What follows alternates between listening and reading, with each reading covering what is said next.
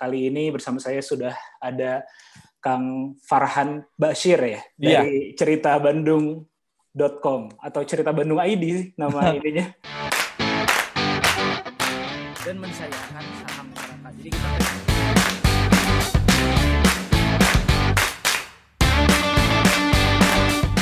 beda sama Jakarta kalau orang Bandung tuh eh, pasti investasiin buat sekolah anak evolve into something new gitu. Kupu-kupu mungkin Eh, ayahku tuh satpam gitu kan di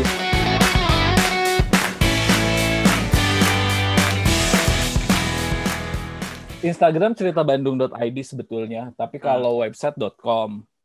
Ah, Tapi sebenarnya brandnya cerita Bandung aja, nggak pakai ID. Oh, kalau pakai ID iya.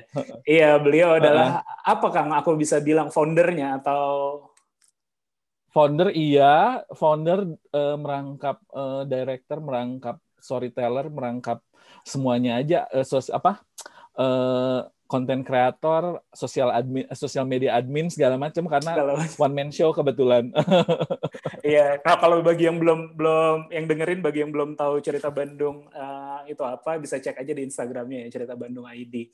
Eh, aku baru itu adalah eh, nanti mungkin Kang Farhan yang bisa lebih jelasin ya. Cuman eh, secara singkat aku bisa melihat itu adalah apa ya semacam kayak tour eh, Tour operator kita bilang ya. tour operator ya, tour operator Heeh. eh, di Bandung, tapi value editnya adalah menurut aku eh, beda gitu dengan tour eh, operator yang ada lainnya gitu, karena mungkin lebih mengangkat dari sisi ceritanya, terus juga Bener. sejarahnya, dan kebetulan karena aku interest juga di situ, eh, aku follow udah udah cukup lama follow, cuman baru bisa ikut turnya baru sekali kemarin nih. gitu. Mungkin boleh diceritain dulu Kang eh, apa itu cerita Bandung ya biar biar bisa lebih detail. Eh, sebenarnya cerita Bandung itu memang tour operator atau tour operator eh, kita bikin 2019 kemarin. Jadi eh, Juli lah kita startnya. Eh, terus juga memang eh, agak beda dengan si eh, tours and travel atau tours operator lain karena memang kenapa namanya cerita Bandung karena value yang pengen kita kasih adalah si ceritanya itu gitu ya. Eh, saya saya tahu sih pasti banyak banget tour operator lain yang mungkin jauh lebih gede, terus menawarkan paket-paket yang segala macam gitu, tapi memang kuat di tour guide-nya gitu. Nah, itu yang pengen kita kedepanin sebetulnya si cerita yang akan kita share buat si entah itu turisnya, entar atau, atau mungkin orang-orang yang memang curious tentang si eh, Bandung itu sendiri, cerita Bandung, cerita tentang kota Bandungnya itu sendiri. Sebenarnya basicnya sih dari situ. Terus dari situ akhirnya berkembang memang pengen bikin jadinya si tour operator ini lebih segmented dan eh, ngejarnya niche market aja yang kecil-kecil aja bukan ngejar yang rombongan gede-gede gitu enggak karena memang ke depannya pengennya sih si tour operator ini eh, customize aja jadi kita nggak punya mungkin punya yang standar aja gitu apa eh, rute-rute standar tapi pengennya customize. Jadi disesuaikan dengan interestnya si turis yang datang atau orang yang pengen jalan ke Bandung gitu. Pengennya sih seperti itu. Jadi misalnya nih ke Bandung pengennya memang jalan-jalannya ke art gallery bantuin dong kita arrange. Nah kita bantuin gitu. Atau mungkin ke Bandung tuh pengen lihat-lihat bangunan eh, karya arsiteknya Schumacher gitu yuk kita temenin kita bantu arrange. Lebih ke begitu sih sebetulnya eh, ide awalnya. Gitu. Hmm. tapi memang berhubung sebetulnya aku start awal memang ada ada semacam investor partner aku. Tapi memang bukan orang Indonesia dia orang Singapura. Dan memang secara eh, interest juga sama gitu dia tuh kayak ngelihat peluang nih di Bandung kayaknya bisa banget dibikin sebuah tour operator yang memang eh, ngejar marketnya yang sempit aja nih market aja tapi pasti akan jauh lebih loyal gitu Hmm. dari situ akhirnya dia eh, bantuin invest terus juga akhirnya kemarin kita sempat punya tim Hmm. dalam artian sempat ngantor kita sebetulnya Hmm. sempat ngantor sampai akhirnya bubar kemarin pandemi karena sebetulnya Hmm. start awalnya itu kita mulai setup tim itu dari awal tahun. Nah kemarin kebetulan eh, pandemik dan Hmm. juga kontrak habis dan segala macam akhirnya ya dengan berat hati kita rilis lah si eh, karyawannya.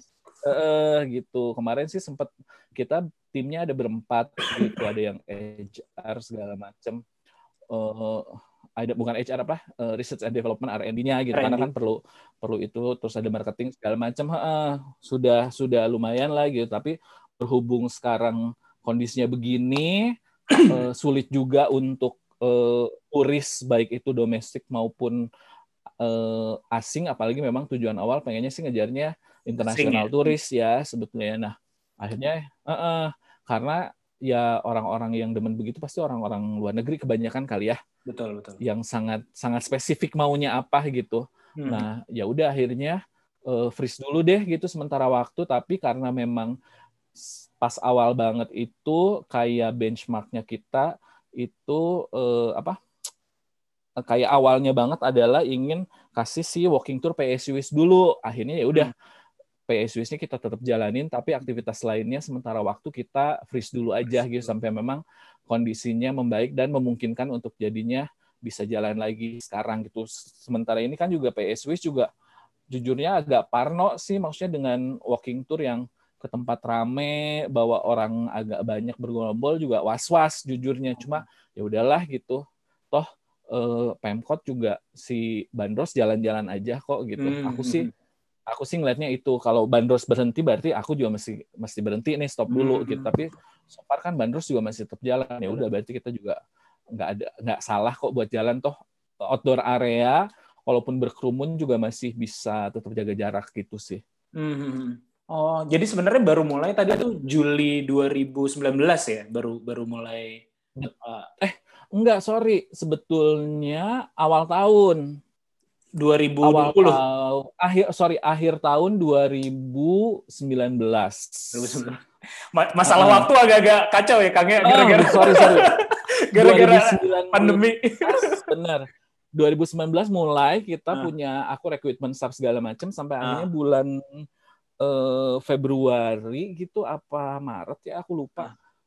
Mulai mulai recruitment segala macam Eh, Juni 2019 akhirnya jalan Ah. terus eh, iya benar Juni 2019 karena eh, tahu Desember ini adalah satu tahun sebetulnya si walking tournya. Oh, iya iya iya iya. iya. Karena 2019 itu Juni jalan, nah eh, 2019 Desember akhirnya kita jalan pertama dulu kick off-nya adalah walking tour PS Swiss ini. Mhm. Eh, dari PS Swiss rencananya itu harusnya April kita sudah mulai eh, sudah mulai jalan yang Internasional ya. iklan, heeh, Hmm. placement iklan karena ngejarnya harapannya adalah summer di Eropa atau di Amerika gitu. Turis-turis kan biasanya Juni Juli orang-orang berlibur kan. Betul, Makanya ngejarnya April itu awalnya memang mau placement kayak Google Ads lah gitu, Facebook Ads segala macam. Iya, iya. Tengahan Maret kan pending Pandemi. semua Iya, udah ada. betul. Iya. Gitu, iya bener tahun lalu kok siwer ya. Karena harusnya ulang tahun yang pertama sih. Iya iya iya. gitu. iya. Uh, emang uh, aku penasaran Kang, emang backgroundnya Kang Farhan apa Kang? Uh, kenapa kepikiran uh, ke sini gitu? backgroundnya sebetulnya kalau secara eh, apa studi sih eh, markom kepiaran. Hmm. Jadi aku juga kerja kebanyakan sih as a markom aja gitu. Cuma memang doyannya jalan-jalan, jalan yang literally jalan gitu, bukan jalan-jalan dan memang jalan kaki gitu ya doyannya. Dan memang doyannya juga jalan ke kota-kota, bukan jalan ke pantai gitu, nggak doyan trekking atau gitu, nggak terlalu doyan. Pasti doyannya adalah ke tempat-tempat eksotik yang eh, heritage place lah, gedung-gedung tua gitu. Aku jalannya lebih ke situ. Terus sempat beberapa kali jalan keluar kota eh, ke Surabaya, ke Semarang, ke Jogja. Mereka punya walking tour saat itu di Bandung. Kayaknya belum ada nih gitu ya. Ada tapi memang konsepnya tidak PSW saat itu. Terus makin makin pas aku jalan ke UK 2019 sempat jalan ke Inggris dan ke Scotland mereka itu eh, gila sih gitu karena mungkin turisnya juga banyak operator walking tournya juga kayak nggak perlu kayak kita register kita lihat ada Nunggu. mereka biasanya eh, eh, kayak mereka bawa sign either itu signnya kayak eh, poster kecil atau mereka biasanya pakai payung gitu. Mereka cuma nunggu terus turis datang aja. Hmm.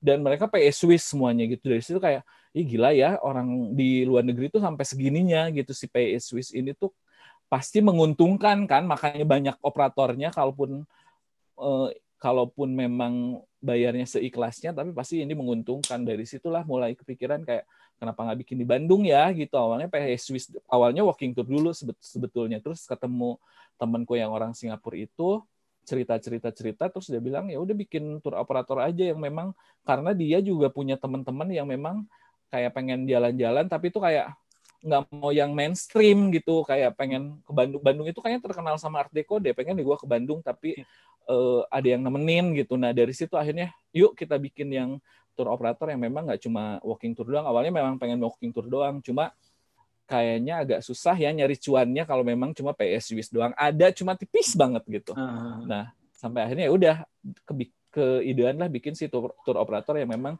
spesifik itu si eh, target marketnya gitu Iya iya iya. Aku juga terus terang eh, secara pribadi eh, senang walking tour sih sebenarnya. Dan biasanya karena karena tidak ada operatornya atau ya sebenarnya ya tidak ada operatornya, aku suka bikin-bikin sendiri Nah. gitu. suka bikin bikin iya, bikin iya. sendiri sama sama istriku gitu. Eh, kan banyak sebetulnya di Bandung juga kok tapi base-nya mereka komunitas kan rata-rata gitu betul. makanya aku juga selalu bilang eh, kita bukan komunitas karena ya kita nyari untung kok di situ gitu tidak bisa dipungkiri gitu ya terus juga aku selalu bilang ke teman-teman storyteller dibilangin kita bukan ahli sejarah. Jadi kalau memang pengennya sih sama-sama belajar lah gitu ya.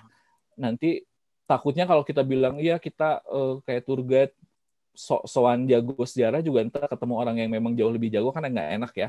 Makanya saya selalu nitip ke teman-teman yang lain bilangnya storyteller aja memang tukang cerita. Jadi once ada yang ngoreksi once kita salah info lebih enak jatuhnya nggak jadi sotoy. Saya selalu bilang jangan jadi so tahu kalau nggak tahu bilang nggak tahu gitu Hmm. karena eh, biar itu jadi PR kita buat nyari tahu gitu tapi kalaupun misalnya salah juga jangan jadi takut untuk dikoreksi orang Hmm. gitu sih pengennya Hmm. Iya iya, Eh, aku suka sukanya eh, terutama kalau eh, tipikalnya adalah ya sama mungkin sama Kang Farhan ya. Aku sama istriku tuh kita suka jalan-jalan tapi memang tidak ke pantai atau ke gunung gitu, tapi ya ke kota Iya kan? gitu. bener Makanya kalau sama banget terutamanya kalau kalau kalau kata kalau di luar negeri kan kita enak ngelihat arsitekturnya segala macam kayak gitu-gitu. Apalagi. Tapi ya itu Ah. karena ngelihat arsitekturnya kadang suka jadi menerawang nggak sih kayak pengen tahu ini Ah. dulu apa ya ceritanya Ah. gimana. Awalnya dari situ sih sebetulnya. Ah. Kayak di Bandung juga kayak saya ngulik dari dulu saya paling bukan ngulik kayak kalau lihat gedung ini gedung apa ya terus kayak bagus banget penasaran akhirnya googling dari situ sih memang Iya. memang harus ada interest dulu kan kalau kita Betul. cuma profit banget juga kayaknya maksudnya kalau dikerjainnya nggak pakai hati nggak akan nyampe gitu kan betul betul betul betul. Iya, jadi- makanya saya juga karena saya doyan jadi ya pakai hati gitu bukan Ah. cuma ya pengen dapat cuan cuma ya pengen dapat eh, ngasih lebih juga gitu sebetulnya Iya iya. Makanya kalau saya itu eh, suka gantian kalau saya sama istri karena kita nggak terlalu berkomunitas juga tahu sih ada komunitas-komunitas saya suka lihat Heeh. eh, Instagramnya apa segala macam. Tapi kalau misalnya ke suatu tempat eh, saya sama istri suka gantian. Misalnya eh, hari ini eh, dia yang arrange tournya gitu. Jadi jadi eh, kita pernah ke apa ya eh, ke ke ada ke Praha ya waktu itu istri saya jadi guide- guide-nya. Dari situ kan bersejarah banget gitu. Jadi dia dia udah belajar dulu tuh. Jadi saya ngikutin aja oh oh ini tuh gedung yang ini, dia cerita tentang sejarahnya apa segala macam. Sampai akhirnya se- semenjak itu saya, kita terus-terus bikin kayak gitu. Kalau aku jalan-jalan, kita jalan-jalan ke mana, gantian aku, gantian dia. ngulik Jadi dulu gitu. Ngulik dulu. Karena sebenarnya fakta-fakta apa ya, eh, jadi membuat kita lebih eh, memahami kota tersebut. gitu. benar benar Jadi lebih benar enak. Apalagi kalau Setuju, Bandung, setuju. Bandung harusnya kan sejarahnya tuh panjang banget kan. Aku kalau banget banget betul. Aku kalau makanya aku belum belum ikut yang Dago ataupun yang Pecinan itu karena kita udah pernah duluan sebelumnya gitu ya benar yang yang dilakuin nama ini. Cuman kemarin kalau yang aku kan baru ikut yang eh, Travel Pandu ya yang Pandu itu kan aku pikir di situ tuh nggak untuk umum jadinya kayaknya ngikut tour aksesnya guide. agak sulit gitu ya Mm-mm, Iya betul, sih, betul, cuma betul. kalau buat orang awam memang kayak ya pasti kayak beberapa tempat juga ada orang awam tapi yang pengen tahu ceritanya kan akan lebih excited ya kalau ada yang nyeritain gitu ya. Betul. Kalau memang yang suka sejarah juga mungkin akan dapat eh, insight-insight baru, cerita-cerita baru. Jadi kayak nambah-nambahin bahkan aku juga ketemu sama ya yang ikut tur ini juga kadang jadi kita banyak ditambahin ceritanya kan ini begini loh dulu kan Hmm. kalau nggak dikoreksi gitu. Itu yang aku suka sih jadinya. Jadinya ya. Terus juga eh, ya untung untung yang aku dapat juga sebetulnya nggak cuma uang ya. Ini ketemu Kang Panji terus ketemu beberapa orang yang memang juga punya eh, bisnis lain gitu ya punya akses lain yang jadinya ayo Kang sini yuk aku bantuin gitu. Itu juga menurut aku jadi sebuah sebuah eh, apa ya rezeki lain gitu di selain uang yang aku dapat gitu. Sebetulnya dari si eh, walking tour ini ya itu banyak banyak jadi ke akunya jadi banyak kayak nambah-nambah nambah pengetahuan nambah temen gitu ya Hmm. gitu sih sebetulnya jujurnya awalnya nggak pede banget kang saya bikin beginian kayak bisa nggak ya gitu belum lagi juga nyari tim yang eh, nyari tim yang punya eh, ketertarikan satu- sama ya. Eh, satu visi, satu satu misi gitu. Awalnya saya dulu sempet eh, re- open recruitment, memang di situ saya salah sih, karena nyarinya di situ tour guide banyak banget yang apply, tapi eh, ya tipikal tour guide sih kayak cuma nunjukin ya gitu. Sementara saya kan maunya ya dia bercerita gitu, karena awalnya saya belum belum tahu bentukan ini mau kayak gimana ya gitu. Entah itu tour guide atau storyteller. Kalau sekarang kayaknya memang lebih cocok dibilang tukang dongeng aja. Hmm. karena memang bercerita gitu bukan yang cuma sekedar nunjukin. Soalnya kan saya juga bikin kayak research kecil-kecilan lah gitu ya. Tipikal tipikal tour guide di Bandung itu seperti apa gitu ya. Akhirnya kan tahu kita oh cuma gini doang ya gitu. Apalagi dulu eh, karena ada partner saya orang Singapura jadi kayak dibikin ala-ala kita turis beneran gitu. Jadi mereka nggak mikir kalau saya sebetulnya orang Bandung. Makanya begitu ini kok gini? Padahal dari TripAdvisor saya lihat ratingnya turis eh, si tour guide ini kayak paling top gitu istilahnya. Tapi eh, eh, tapi tetap aja buat saya sih tidak sesuai ekspektasi saat itu. Makanya eh, saya sekarang standarnya juga cari tour guide cari storyteller ini agak agak eh, tinggi sih jujurnya ekspektasi saya karena saya selalu nanya di awal eh, doyan sejarah nggak? Kalau nggak doyan akan berat gitu. Kalau cuma based on skrip yang saya buat saya kasih pasti akan jadi keteteran. Gitu. Harus jadi nge-explore sendiri kan gitu dari skrip yang saya kasih gitu sebetulnya. Agak sulitnya sekarang gitu. Iya iya iya. Betul betul. Iya sih. Nah kalau eh, konsep PSUIS-nya ini sendiri sebenarnya eh, gimana ya? Apa eh, kalau menurut Kang Farhan kenapa ngambil ngambil model kayak gitu nih untuk eh, untuk yang walking tour itu lokal aja ya untuk P- PSUIS ini untuk lokal ya? domestik sebetulnya domestik, Domestik, hmm. jadi nanti kalau kalau memang nanti akan ada turis asing pengen walking tour memang akan jadi semacam private tour gitu akan jadi ada eh, charge khusus lah gitu Eh, ya itu sebetulnya si PS Swiss ini sebetulnya pengen jadi benchmarknya aja cerita Bandung biar dikenal dulu orang deh gitu. Hmm. karena dari situ eh, harapannya nanti begitu kita eh, rilis paket-paket perjalanan lain orang akan jadi oh udah notice duluan gitu. Eh, oh iya ya cerita Bandung nih udah orang udah tahu nih kapasitasnya kayak apa kayak gitu dulu sih sebetulnya dulu awalnya. Kenapa yang si walking tour PSUS dulu yang jalan sebelum akhirnya nanti mungkin paket-paket lain yang akan menyusul yang memang sudah ada fix price-nya oke kalau misalnya mau ke sini harganya segini with driver dan mobil segini angkanya kayak gitu sih sebetulnya Hmm. Nah, kalau kalau mengandalkan eh, cerita ya, eh, kalau di zaman saat ini kan sebenarnya kalau eh, temanku ada juga yang beberapa apa ya eh, main di tour travel lah sebenarnya di di Mm. Di Bandung juga gitu, yang bisnisnya di bidang itu. Sebenarnya kan eh, mayoritas mengambil untung ya kalau kita bisnis eh, tour travel as usual gitu ya. Mengambil untung pasti kan Mm. dari margin margin kan dari margin dari sisi uh, cost at cost yang biasa. Misalnya dari transportasi dari pembayaran uh, penginapan dari pembayaran apa itu juga uh, at cost kayak gitu kan. Ngambil, ngambil margin dari dinaikin sedikit lah ngambil marginnya gitu. Uh, nah kalau cerita Bandung kan sebenarnya sampai saat ini yang yang aku lihat di Instagram atau yang aku ikut kemarin sebenarnya tidak ada cost spesifik yang dikeluarkan atau yang dibayar oleh si benar eh, apa ya disebutnya apa sih kalau kita peng- pen- penge- pengunjung eh, atau apa ya Eh, pengikut tur turisnya lah ya turisnya lah ya peserta tur. Iya, Iya, turisnya. uh, peserta turnya gitu kan artinya value itu sebenarnya value-nya di konten ceritanya gitu kan di konten ceritanya yang Mm-mm. dibawa nah tantangannya gimana tuh kang saat ini kan eh, satu eh, tadi eh, kang Farhan udah bilang sendiri eh, teman-teman yang ada di sini sama-sama tertarik sejarah aja tapi bukan sejarawan kayak gitu-gitu terus juga di zaman Ah. sekarang kan orang googling itu udah udah apa ya udah bisa menemukan segala macam gitu kan ibaratnya Betul. ah gimana tuh tantangannya? sebenarnya tantangannya sebetulnya eh, eh, kalau tantangan sih sebetulnya kalau sekarang memang eh, kadang source-nya ya.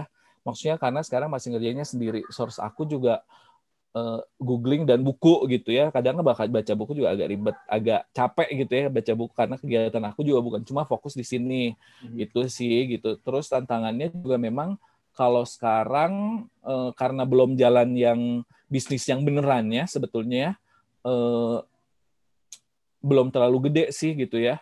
Hmm. Kalau buat sekarang karena memang cost-nya pun kan sekarang karena semuanya dikerjain di rumah, Hmm. semuanya dikerjain sendiri gitu ya. Eh, tidak ada cost yang aku nggak ngitung lah gitu kalau internet aku, telepon aku, pulsa aku, aku nggak ngitung gitu.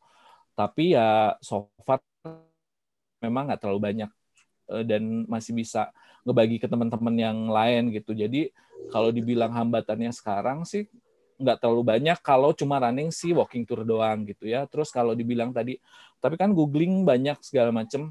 Betul, tapi rata-rata peserta tur kita adalah tipikal orang yang memang mungkin bukan eh, yang rajin googling juga gitu ya Mhm. bukan kayak Kang Panji yang memang ngulik gitu.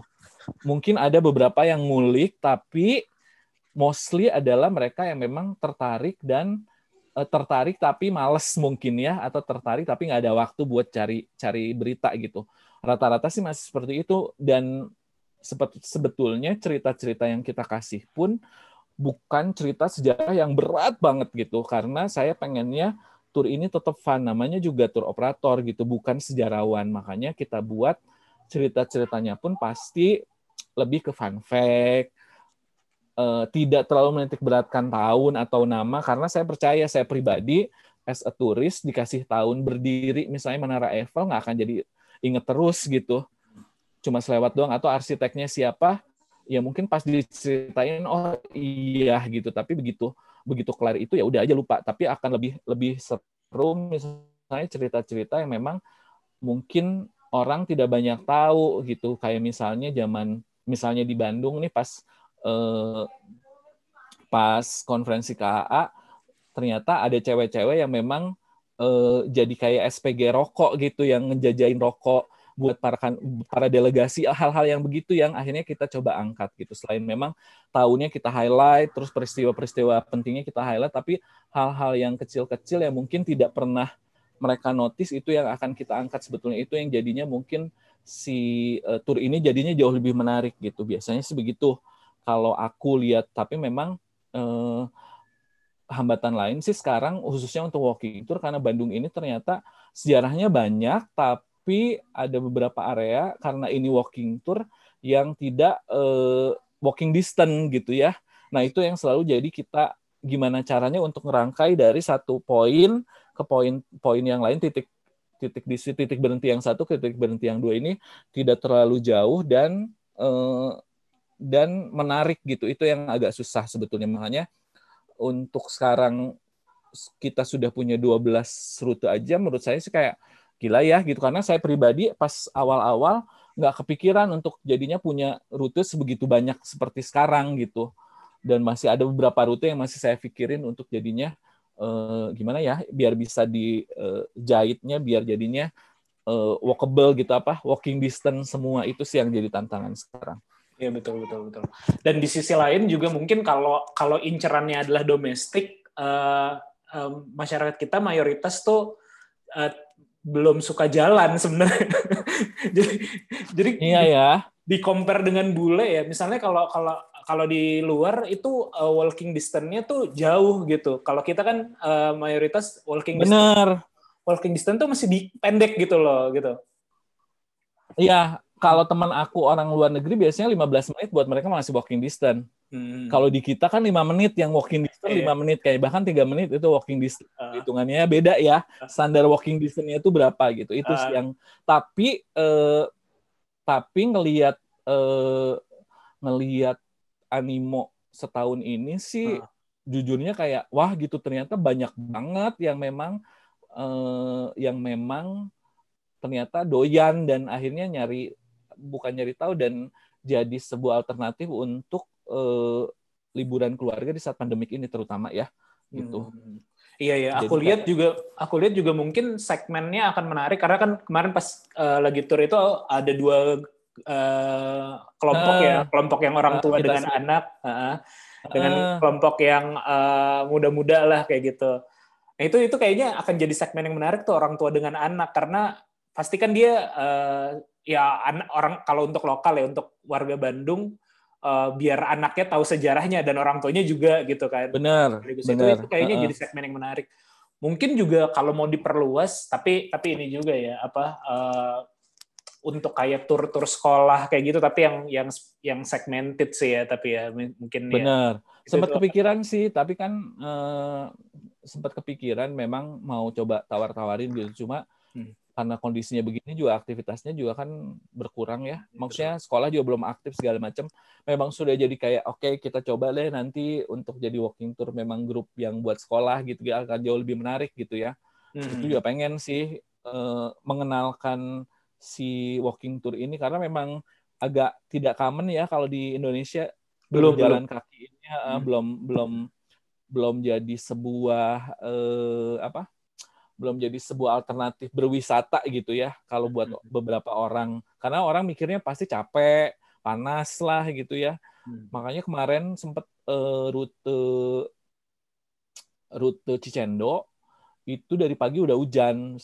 Saya was-was sih, cuma memang kayak dari awal berapapun jumlah peserta, apa pun cuacanya ya kita mesti komit aja gitu ya. Apalagi saat itu memang pendaftar agak banyak, makanya saya datang pagi-pagi saya pikir kayak wah ini pasti akan berguguran ternyata. Wah banyak. Saya juga kayak kaget banget ternyata kayak masih lebih dari 10 orang yang datang. Berarti kan antusiasme orang juga kayaknya sudah mulai banyak yang notice dengan si walking tour ini kegiatan kegiatan jalan-jalan ini ya walaupun memang masih basah masih hujan-hujanan terus saya bilang juga sampai nunggu setengah jam hujan reda gitu dan nggak reda-reda itu sepanjang jalan memang basah aja itu pak. Dan orang-orang masih bisa masih masih enjoy masih kayak yang happy happy aja. Saya senang sih ngelihat yang gitu. Iya, karena iya. kan effort kita berarti nggak sia-sia ya kang ya? Betul betul. Iya, gitu. Ber- Berarti eh, kesenangannya adalah eh, saya bisa membayangkan sih karena kan saya tadi eh, saya bilang saya sama istri suka bikin kita masing-masing suka Heeh. bikin rencana untuk yang lain gitu kan.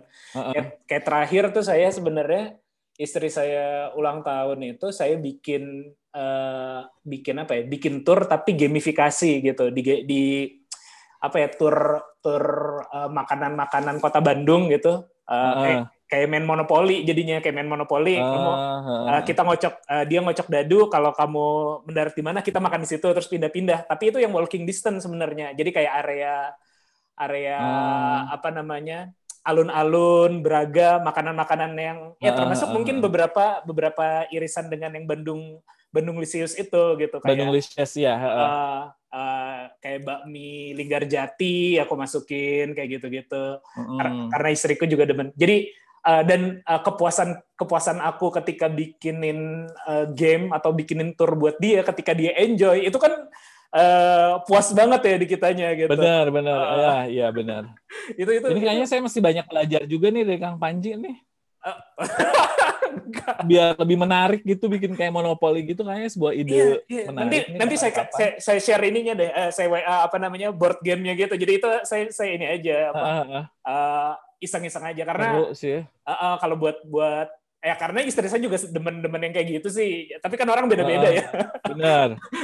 Mungkin buat anak-anak menyenangkan karena jadi uh, jadi, Pasti jadi nanti ada nanti saya, tantangannya lah. betul. terus di setiap Mau lokasi Kang, mau nanti saya. uh, terus di setiap setiap lokasi itu saya kasih kuis gitu. Jadi misalnya di Linggar apa ya di apalah gitu. Pokoknya di misalnya di Braga apa tuh uh, restoran Braga itu saya Braga kasih Permai. Braga Permai saya kasih eh, sejarahnya. Ini di depannya ada tulisan ini ini ini ini. Artinya apa nih? Nah cuman cuman karena ke istri saya lagi ulang tahun jadi hadiahnya adalah kalau dia jawabnya benar uh, saya uh, makanan itu saya bayarin sekian tapi kalau dia kurang dia nambahin misalnya.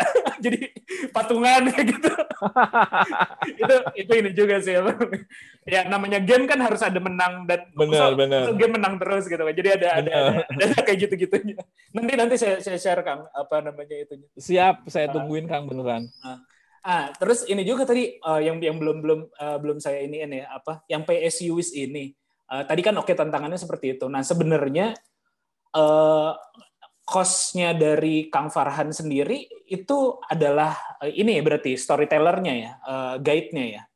Benar, guide-nya itu jadi si kosnya aku sekarang. Hmm. Tapi memang uh, ya masih karena masih kayak aku juga bilang ke mereka kita masih ngerintis ya sama-sama jalan bareng aja lah gitu susah dulu barengan deh gitu istilahnya kalau ini karena memang dua orang ini secara secara personal juga doyan doyan jalan dan uh, dan doyan sejarah gitu. Nggak yang money oriented banget juga enggak gitu. Hmm. karena ya kadang juga sedih sih Kang gitu. Kalau kadang-kadang ya kayak uh, sebenarnya kayak awal-awal sempet kayak uh, eh, PSW ya mungkin kayak kita bikin kayak ayah mungkin sekian rupiah deh kita dapat gitu ya per orangnya gitu. Kayak kita udah kayak punya ekspektasi tapi turn out begitu kita mulai jalan ya kadang juga orang ngasihnya juga kadang-kadang kayak aduh gitu ini buat Gojek aja kayak nggak nyampe deh gitu hmm. sampai segitunya kan gitu maksudnya hmm.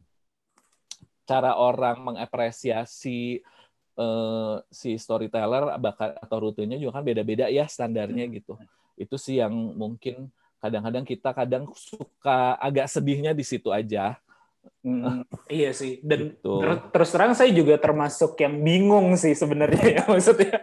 Makanya saya kan beberapa bener, kan? kali. Oh iya Kang Panji soalnya benar nanya, Kang berapa standarnya? Saya jadinya nggak enak masa saya bilang, Kang standarnya lima ratus ribu gitu kan nggak mungkin. uh, iya, jadi Misalnya, apa ya? gitu ya. Tapi... Uh, uh, untuk apa ya? Jadi uh, akhirnya saya sama istri saya bilang, oh kalau kalau kamu happy kita beres sekian kalau uh, menengah sekian kalau jadi jadi ya, benar, benar, jadi benar. bikin set begitu tapi sekarang sih sekarang jadinya ke ini kok ke, bukan ketebak ketebak sih kalau misalnya anak-anak sekolahan gitu ya kuliahan hmm. pasti di angka segini kalau yang sudah bekerja atau family gitu ya pasti segini gitu udah ketahuan gitu tapi kadang-kadang memang ada yang unpredictable gitu kayak waduh gitu.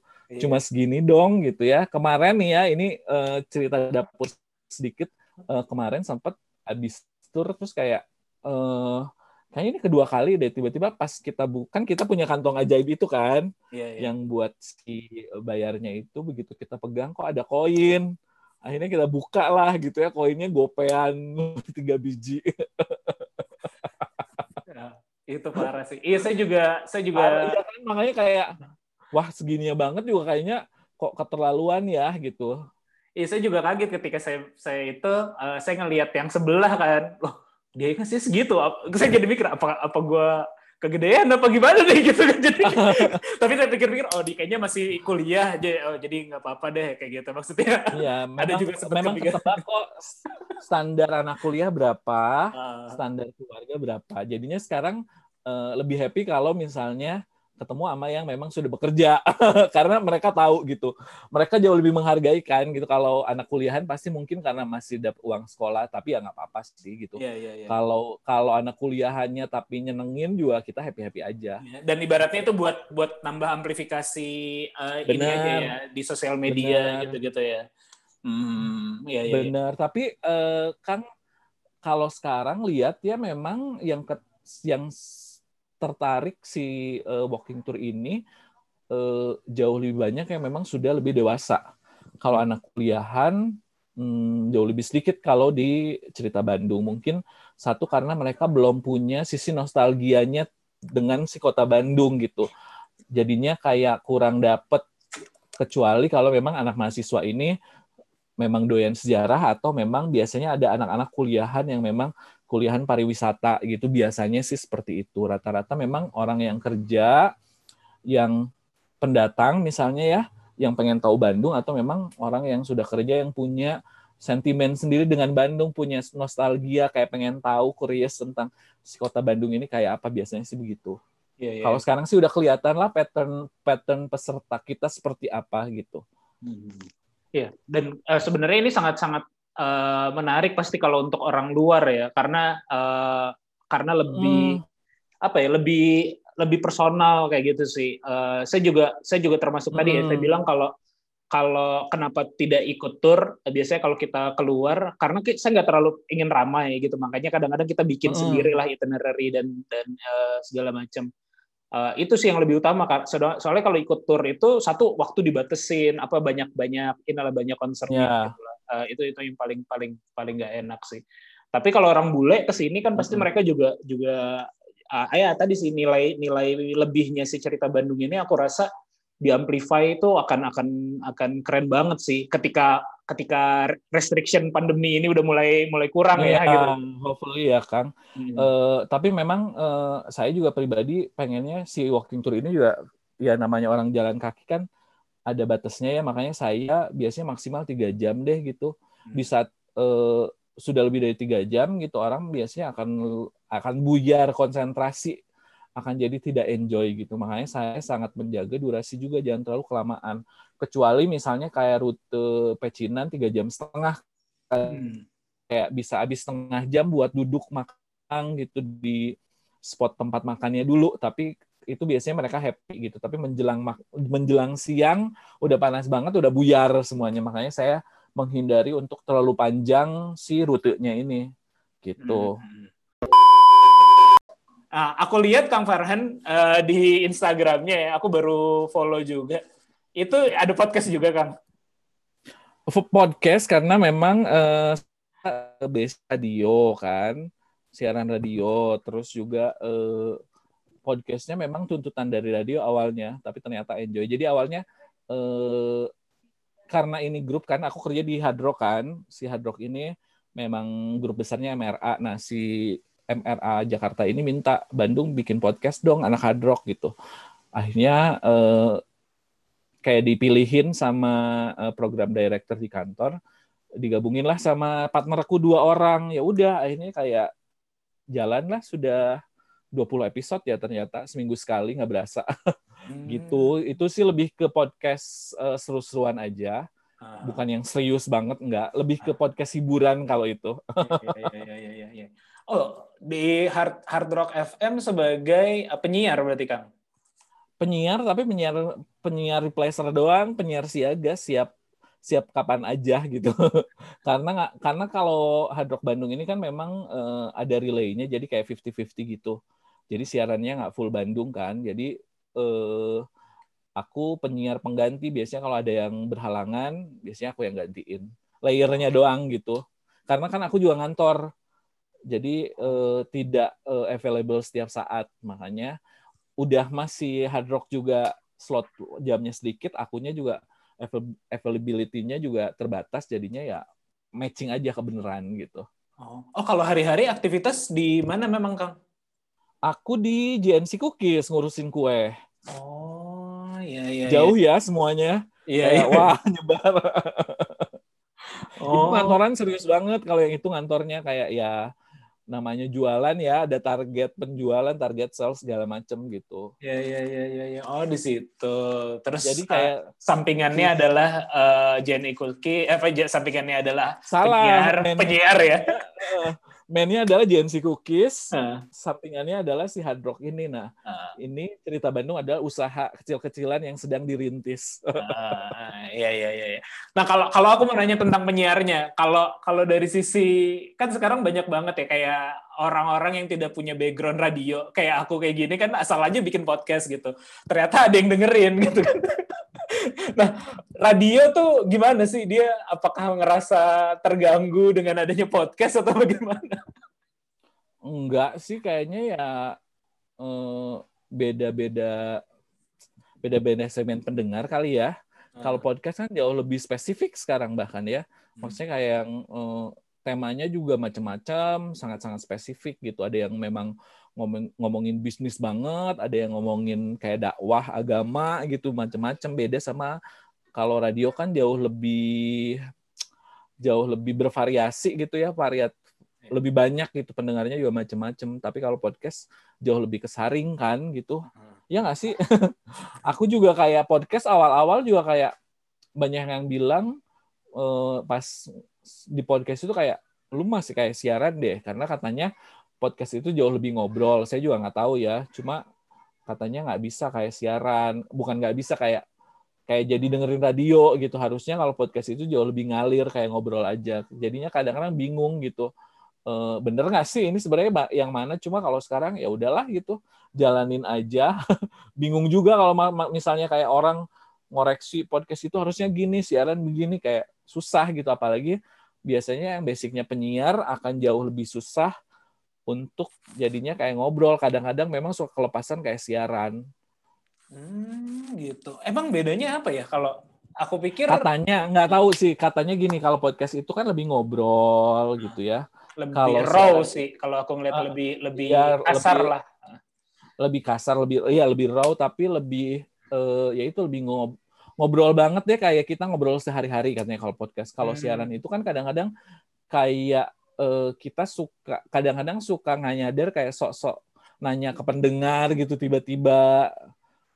Hmm. kayak kayak apa ya? Bingung saya jelasinnya cuma ya memang kalau anak radio tuh ya tipikalnya ya eh, kadang-kadang mungkin kita nggak sadar suara kita juga seolah-olah kalau kalau radio kan kadang-kadang juga bukan kadang-kadang memang kayak suara kita juga kayak intonasi segala macam juga diatur kan gitu nah itu kadang-kadang jadinya jadi eh, agak siwer si podcast itu harus seperti apa, radio itu harus seperti apa gitu. Tapi kalau saya karena dulu awal siaran di 99ers yang eh, tidak terlalu saklek dengan eh, apa batasan-batasan dunia penyiaran karena kan dulu konsepnya adalah eh, be yourself itu makanya nggak terlalu paham juga sih sebenarnya kalau radio itu pakemnya seperti apa gitu karena memang dari awal juga ya udah aja kayak ngegelinding aja kayak roda gitu iya iya iya. iya. belajarnya kayak gitu dulu Iya. gitu Tapi pun kalau yang di podcast kalau nggak salah yang top top ya kalau di Spotify kan memang para para penyiar radio ya. Jadi maksudnya kayaknya udah ada basicnya sehingga lebih lebih bagus gitu didengarnya kayaknya gitu sih. Lebih ke seleb selebritis sih mereka Oh, siapa dulu something dulu. Maksudnya yang top top kan sekarang pasti mereka backgroundnya mereka something dulu gitu. Oh, biasanya kalau penyiar Jakarta yang kalau sudah terkenal di Jakarta pasti terkenal nasional lah istilahnya kan. Iya iya. kayak penyiar gitu. Beda kalau kita penyiar Bandung ya mungkin yang tahu juga orang Bandung aja segelintir gitu. Iya iya iya. iya. sisanya mah nggak tahu gitu. Makanya agak susah untuk jadi nembus si topnya Spotify atau eh, Apple Podcast atau apalah gitu ya Iya, itu gitu kalau memang kontennya nggak terlalu nggak kuat banget gitu Hmm, iya iya iya iya. Maksud saya eh, tapi mungkin ada segmentasi udah mulai ke segmen sih kalau di podcast. Eh, Hmm. kayak maksudnya saya juga kaget ketika eh, di Spotify apa ya eh, ngobrol bisnis ini kan udah udah satu tahunan lah ya udah jalan satu tahunan. Eh, Ini lama dong Kang iya iya udah. Ini kalau sudah berapa episode ini kalau li- rilis Senin besok mungkin tu- 71 apa 72 gitu kan. wah buset banyak banget kan Mm-mm. seminggu sekali ya Eh, defaultnya seminggu sekali, cuman kadang-kadang kalau lagi uh, skip jadi nggak nggak nggak nggak gitu. Defaultnya ada seminggu sekali. Eh, apa namanya? Nah, aku mulai kaget adalah ketika ada yang nawarin apa naruh iklan itu sih. Jadinya loh ternyata ada yang mau naruh iklan kayak gitu-gitu. Nah, terus aku jadi Mm-mm. eh, apa nih maksudnya eh, ta- minta red card kayak gitu aku nggak ngerti kan jadinya ya udah kadang-kadang kadang-kadang pay as you wish aja kayak gitu iya iya. Oke kang Eh, satu lagi deh terakhir. Kira-kira eh, si eh, apa cerita Bandung ini ada tour yang lagi disiapkan yang lebih menarik lagi nggak nih untuk eh, untuk ke depannya terus sama juga ini kan baru Bandung nih. Menurutku potensi-potensi kota lain juga banyak banget sih yang bisa digarap gitu ya. Eh, yang belum ada model-model eh, walking tour gitu. Ada kepikiran nggak untuk eh, ekspansi ke misalnya eh, mana gitu eh, Surabaya gitu. Surabaya sih udah ada sebetulnya Surabaya, Semarang, Jakarta mereka udah punya bahkan Hmm. Jogja juga banyak. Kal- Kalau Jogja lebih maju sih kalau menurut aku karena turisnya juga jauh lebih banyak kan gitu ya. Hmm. Kemarin sempat lihat Solo dulu sempat ada tapi kayaknya foundernya eh, meninggal terus kayaknya nggak ada yang ngurusin lagi. Terus Magelang kemarin baru ada sudah mulai sudah mulai tumbuh sih sebetulnya. Eh, cerita Bandung juga kenapa pengennya cerita eh, namanya cerita Bandung karena memang cita-cita luhurnya adalah someday mungkin bisa jadi ada cerita Medan, cerita Padang, cerita apa cerita apa gitu ya. Cita-cita luhurnya atau yang deket-deket deh gitu cerita Garut kah, cerita Cianjur, cerita apa yang memang eh, banyak sejarahnya gitu ya. Pengennya sih begitu, mudah-mudahan ke depannya. Tapi yang pendek-pendek sih memang eh, aku masih develop beberapa rute baru. eh, kayak pengen banget bikin eh, rute Bu Inggit dan Ibu Dewi Sartika. Mungkin itu lagi di lagi coba dijahit gitu ya. Terus juga eh, pecinan juga pengen bikin pecinan eh, kedua. Karena ternyata area pecinan juga luas banget gitu ya. Terus pengen ada kemarin seperti yang Kang Bandung Timur dong Bandung Selatan. Itu juga jadi tantangan karena ya itu eh, kadang mikirnya tuh kayak ya itu si site-nya itu dari satu site satu ke site dua kejauhan juga kalau ke- kelamaan jalan kosong juga kayaknya tidak ram nggak menarik gitu ya nggak rame gitu. Itu sih yang selalu jadi tantangan.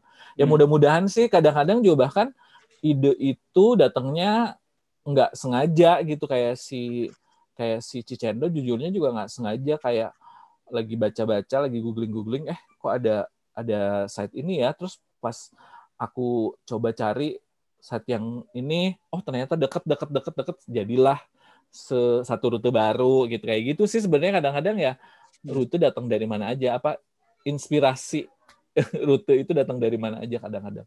Hmm. cuma ya karena sekarang semuanya sendiri juga kadang eh, banyak target meleset gitu kayak pengennya buat bulan depan karena moodnya belum ada jadinya ke pending dua bulan gitu.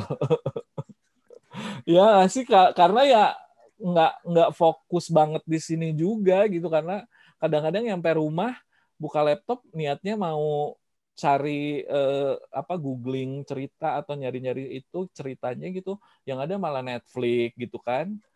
Kalau nggak malah jadi youtuban banyak godaan karena Iya, kayak iya. udah capek duluan nggak udah udah capek duluan kerja seharian gitu. Belum lagi aku weekend juga kan masih kadang suka nge-MC gitu. Hmm. kadang ada event lah apa. Ya memang mesti pinter-pinter ngatur mood sih gitu. Bukan ngatur waktu ya lebih ke ngatur mood sih. Udah gitu aku tipikal orang yang mesti ngerjain segala sesuatunya malam. Kalau Oh. nggak bisa nggak bisa fokus. Eh kayak kebanyakan distraksi ya. Ah, distraksinya banyak ada nggak tahu sih banyak ada tipikal orang begitu juga kan kalau malam kayak baru gitu terus tipikal orang yang memang mesti last minute nggak bisa yang well prepare jauh banget gitu Ah. nggak kayak mesti dikejar dulu udah deadline-nya udah pendek banget baru uh jadi ngebut gitu Karena karena sebenarnya waktu yang di apa ya? Waktunya jadi lebih efek, efektif Kang. Last minute itu. Bener ya. Daripada diganti. like apa apa bener. Kalau kalau masih panjang kayak ah ya udahlah masih lima hari lagi nonton dulu. Belum main handphone dulu cek cek Instagram gitu gitu deh. Iya. Kalau dikasih waktu ngerjain lima hari dengan eh, lima jam, kayaknya sama-sama beresnya sama tuh. bener sebenarnya bener bener bener bener Ini ini kita tipe-tipe yang eh, tukang menunda sih jadinya gitu. Oke Kang, thank you. Paling kalau saran sama-sama Kang Panji apa saran itu Kang menurutku tadi eh, akan menarik ya. Eh, atau kalau sebenarnya kalau di luar tuh udah udah cukup cukup banyak eh, yang sifatnya adalah gamifikasi. Gamifikasi tuh eh, adalah salah satu cara untuk bikin eh, tour itu mungkin di perjalanannya tidak terlalu kerasa. Bisa Benar. dibikin bikin challenge aja gitu. Misal dari tempat satu ke tempat berikutnya. Misalnya memang eh, mau satu hari. Itu itu menarik banget kayak kalau dulu tuh ada film eh film apa namanya? eh, game show apa sih yang eh, dari kota apa ke kota apa gitu kalau oh iya The Amazing Race Amazing Race ya kayak gitu-gitu. Bener, Nah, itu aku doyan banget pengennya Mm-mm. sih memang bikin begitu tapi mungkin lebih kayak spesial event aja kalau itu sih. betul betul Lebih tapi kayak dan, nanti dan once orang- in a while mungkin bikin begitu. dan orang tuh menurutku mau bayar ya kayak kayak misalnya sekarang aja kan yang laku adalah wisata apa sih namanya tuh yang locking room itu loh yang ditaruh di dalam satu ruangan nanti gimana cara dia memecahkan teka-teki agar bisa keluar dari ruangan tersebut gitu kan. Kayak itu di BSD yang kayak gitu-gitu tuh. Uh, Hmm. jadi dan orang bayar untuk untuk ngikut. Sebenarnya kan bukan bukan uh, tantangan bukan hanya sekedar tantangannya tapi kayak ya teka-tekinya itu tantangannya. Jadi kayak uh, memecahkan sesuatu di lokasi ini uh, kalau berhasil baru ke lokasi berikutnya sekaligus nanti ada muatan-muatan uh, cerita Bandungnya gitu kan. Itu menurutku akan apalagi orang bule itu kayaknya uh, seneng kayak gitu gitu ya mudah-mudahan Kang makanya nanti aku tungguin decknya nih. oh iya, iya, iya nanti nanti oke Oh ya. banget aku. tapi itu cuma makan-makan doang sih ya. Gak apa-apa kan bisa jadi ini dulu aku pelajarin siapa tuh bisa aku kembangkan. oke Kang atur nuhun ya ini aku Siap sami-sami Kang. uh, uh, kita apa aku tutup dulu uh, recordingnya biar biar nanti baru kita udahan gitu terima kasih buat yang sudah dengerin sampai akhir Uh, mudah-mudahan obrolan kita ada manfaatnya sekian dari saya assalamualaikum warahmatullahi かるんだろうなと。